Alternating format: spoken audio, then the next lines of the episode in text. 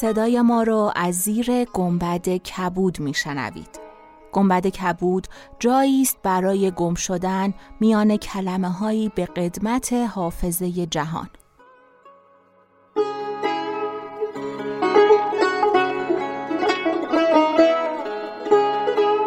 سلام من شقایق جهرومی و دوستانم شما را به زیافت نور و کلمه دعوت می‌کنیم به قسمت شست و دوم گنبد کبود گوش می‌کنید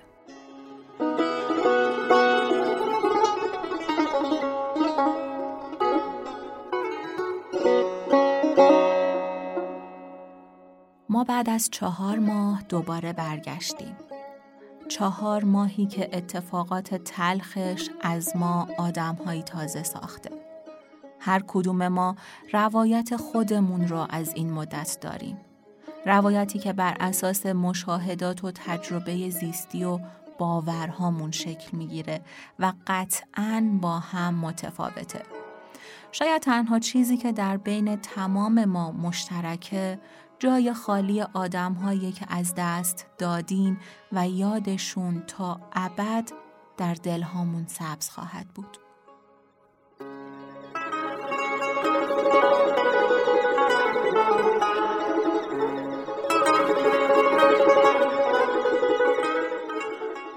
ما بعد از چهار ماه برگشتیم اینجا تا چراغ روایت و قصه رو روشن نگه داریم. این مدت نه ما توان کار داشتیم و نه شما دل و حوصله قصه گوش دادن شاید همینجا بهتر معلوم میشه شهرزاد چه توان و پشتکاری داشته که تونسته ترسش رو به دیو و پری بدل کنه و هزار و یک شب قصه بگه این مدت خیلی از شما به ما لطف داشتید. سعی کردیم گاهی چراغ پیج اینستاگرام رو روشن کنیم و کنار هم باشیم و از احوالات روزگارمون بگیم. اونجا قصه یلدا رو براتون گفتیم. از جشن صده گفتیم. از حالتون برامون نوشتید و بودن و حضورتون سبب شد که امید در دلمون زنده بمونه و به مسیر ادامه بدیم. اگه خاطرتون باشه ما روزهای زوج قصه می‌گفتیم و جمعه ها اپیزودهای چراغ رو داشتیم که درباره رمز و راز و تاریخ هزار یک شب بود. به شب چهل و سوم رسیده بودیم. حکایت ایوب و فرزندانش. حکایت قانم ابن ایوب و قوت القلوب. حکایت بعدی که از این قسمت یعنی شب چهل و چهارم شروع میشه حکایت ملک نعمان و فرزندان او شرکان و زوال مکانه. این حکایت یکی از طولانی ترین و پیچیده ترین و حتی هالیوودی ترین قصه های هزار یک شبه. از شب چهل و چهار شروع میشه تا شب صد و چهل و پنج. بعضی شبها خیلی کوتاهه در حد یکی دو صفحه و بعضی شبها طولانی تره. از این رو ما تصمیم گرفتیم که هر شب قصه داشته باشیم. اینطوری توالی و به هم پیوستگی قصه ها بهتر حفظ میشه و شما هم فراموشش نمی کنید که لازم باشه من بیام و خلاصه شب قبل رو بگم.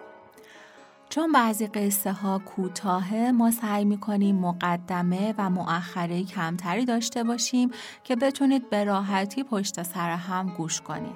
مگر جاهایی که لازمه اطلاعاتی درباره قصه بهتون بگیم که بهتر اون قصه رو بفهمید. اطلاعات تکمیلی هر قصه مثل همیشه در توضیحات هر اپیزود نوشته میشه و من همین اول کار می‌خوام به جای همه اپیزودهایی که قرار از این به بعد پخش بشه از دوستانم، از همکاران عزیزم که تو این روزای سخت مثل همیشه همراه بودن و برای تداوم هزار و یک شب تلاش کردن اونم در شرایط اقتصادی که ما چهار ماه کار نکردیم و هیچ آوردی نداشتیم این عزیزان بی هیچ چشم داشتی و بی هیچ گلایه‌ای. فقط به خاطر هدفهای مشترکی که داریم و اون هم چیزی نیست جز آگاهی و همدلی از جان و دل مایه گذاشتن. می‌خوام از امین قاضی و تیم خوب سام استودیو تشکر کنم. از علی آردم که تو روزای سخت پایان نامه پایه بود و اومد استودیو و قرار کلی اپیزود چراغ با هم داشته باشیم.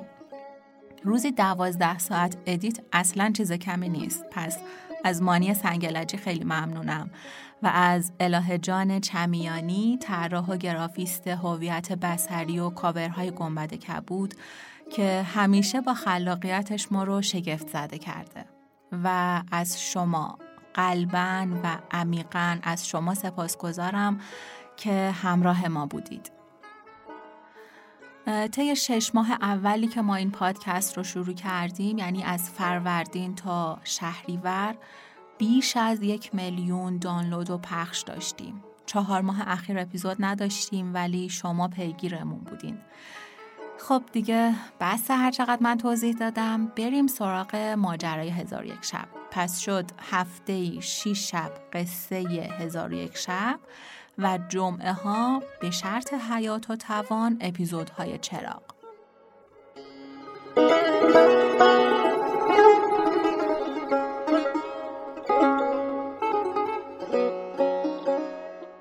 کلاق قصه ها رسیده بود به شب چهل و سوم. یادم باشه از کلاق و نقش اون در افسانه ها و فرهنگ و قصه ها بعدا براتون بگم. کلاق قصه ها رسیده بود به شب چهل و سوم و حکایت قانم ابن ایوب و قوت القلوب. قانم بعد از مرگ پدرش ایوب ارثش رو به مال و تجاره بدل کرد و اومد بغداد. از گورستان برمیگشت که ترسید و توی آرامگاه بالای درخت پنهان شد.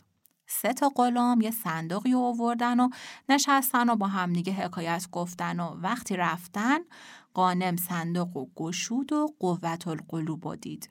قوت القلوب با خودش به خونش آورد. قوت القلوب چرا توی صندوق بود؟ چون از دختران پرورش یافته قصر هارون رشید بود. کنیز هارون رشید.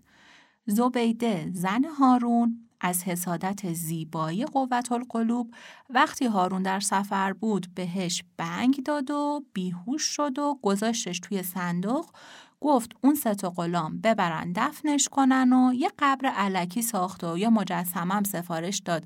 ساختن توی قبر گذاشت که حتی اگه هارون شک کرد و قبر رو شکافت مطمئن باشه که قوت القلوب مرده. هارون وقتی از سفر برگشت از حرف کنیزانش قضیه رو فهمید و همه شهر رو پی قوت القلوب گشت و پیداش کرد. قوت القلوب رو بردن به قصر هارون ولی قانم فرار کرد و بی پول و مریض شد. یه شیخ بازاری جلوی بیمارستان دمشق پیداش کرد و برد خونش تا بهش برسه و ثواب کنه. هارون وقتی فهمید که قانم به قوت القلوب تعرض نکرده و این دوتا عاشق هم شدن قوت القلوب رو به قانم بخشید و دختر تونست از قصر بیرون بیاد و دنبال عاشقش یعنی قانم بگرده. بالاخره تو خونه شیخ بازار کسی و شبیه قانم دید ولی درست نشناختش از طرفی خواهر و مادر قانمم دنبالش بودن و زار و نزار شده بودن و گذرشون به بازار افتاد و شیخ اونا رو هم برد خونه خودش و در اونجا مادر و خواهر قانم قوت القلوب و قانم سرانجام به هم دیگه رسیدن.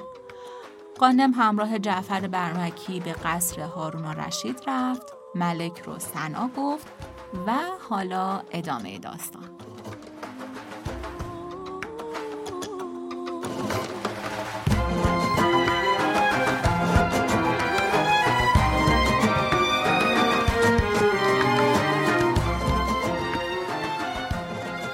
چون شب چهل و چهارم برآمد شهرزاد گفت ای ملک جوانبخت خلیفه از فساحت قانب ابن ایوب شگفت ماند و با قانم گفت نزدیک ترای چون نزدیک تر رفت خلیفه گفت ماجرا بیان کن و از خبر خیش مرا آگاه کن. قانم ماجرا بی کم و کاست باز گفت. خلیفه دانست که او راست همی گوید. پس خلعت فاخر به دو داده گفت ای قانم زمت من بری کن. قانم گفت العبد ما ملکت یدا لسیده بندو دار و ندار او از آن آقای اوست. خلیفه را این سخن پسند افتاد و قانم را از نزدیکان خود گزید. قصر جداگانه بهر او بداد. زیا و عقار بر او عطا فرمود. قانم مادر و خواهر را به قصر خیشتن آورد. چون خلیفه شنید که فتنه خواهر قانم فتنه روزگار است او را به خود خواستگاری کرد قانم گفت او از کنیزکان خلیفه و من نیز از مملوکانم پس خلیفه صد هزار دینار زر به دو داد و قاضی و شهود حاضر آورده کابین ببستند. به یک روز خلیفه از فتنه و قانم از قوت القلوب تمتع برگرفتند. پس از آن خلیفه فرمود که حکایت را بنویسند تا آیندگان آگاه گشته از قضا و قدر نگریزند و کارها به خداوند زمین و زمان بسپارند. چون شهرزاد سخن به دینجا رسانید گفت ای ملک جوانبخت این حکایت عجیب تر از حکایت ملک نعمان و فرزندان او شرکان و زوالمکان نیست.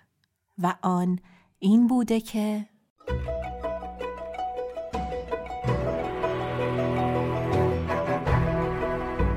حکایت ملک نعمان و فرزندان او شرکان و زوالمکان در شهر دمشق پیش از خلافت عبدالملک ابن مروان پادشاهی بود که ملک نعمانش گفتندی ملکی بود بس دلیر و شجاع که به پادشاهان اکاسره و قیاسره غلبه کرد و جهان فرا گرفته بود. ممالک شرق و غرب، هند و سند، چین و یمن، حجاز و حبشه، جزایر و بهار در زیر حکم داشت. رعیت و سپاه از داد و دهش او خورسند و شادمان بودند. ملک را پسری بود شرکان نام. بس شجاع و دلیر که نامآوران را غلبه کردی و از امائل و اقران گوی بربودی. ملک او را ولیعهد خود گردانیده بود. چون شرکان بیست ساله شد، تمامت رعیت و سپاه فرمان او بپذیرفتند. ملک سیصد و شست همسر داشت و بجز مادر شرکان هیچ کدام از ایشان فرزند نزاده بود. هر یک از کنیزان و زنان ملک قصری جداگانه داشتند و ملک هر شب به قصری همی قنود.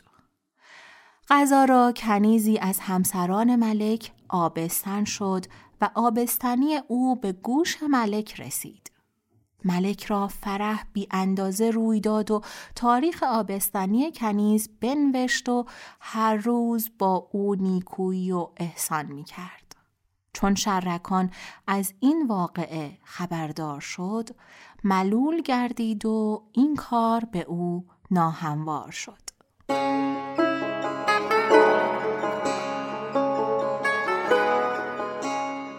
چون قصه به دینجا رسید بامداد شد و شهرزاد لب از داستان فرو بست.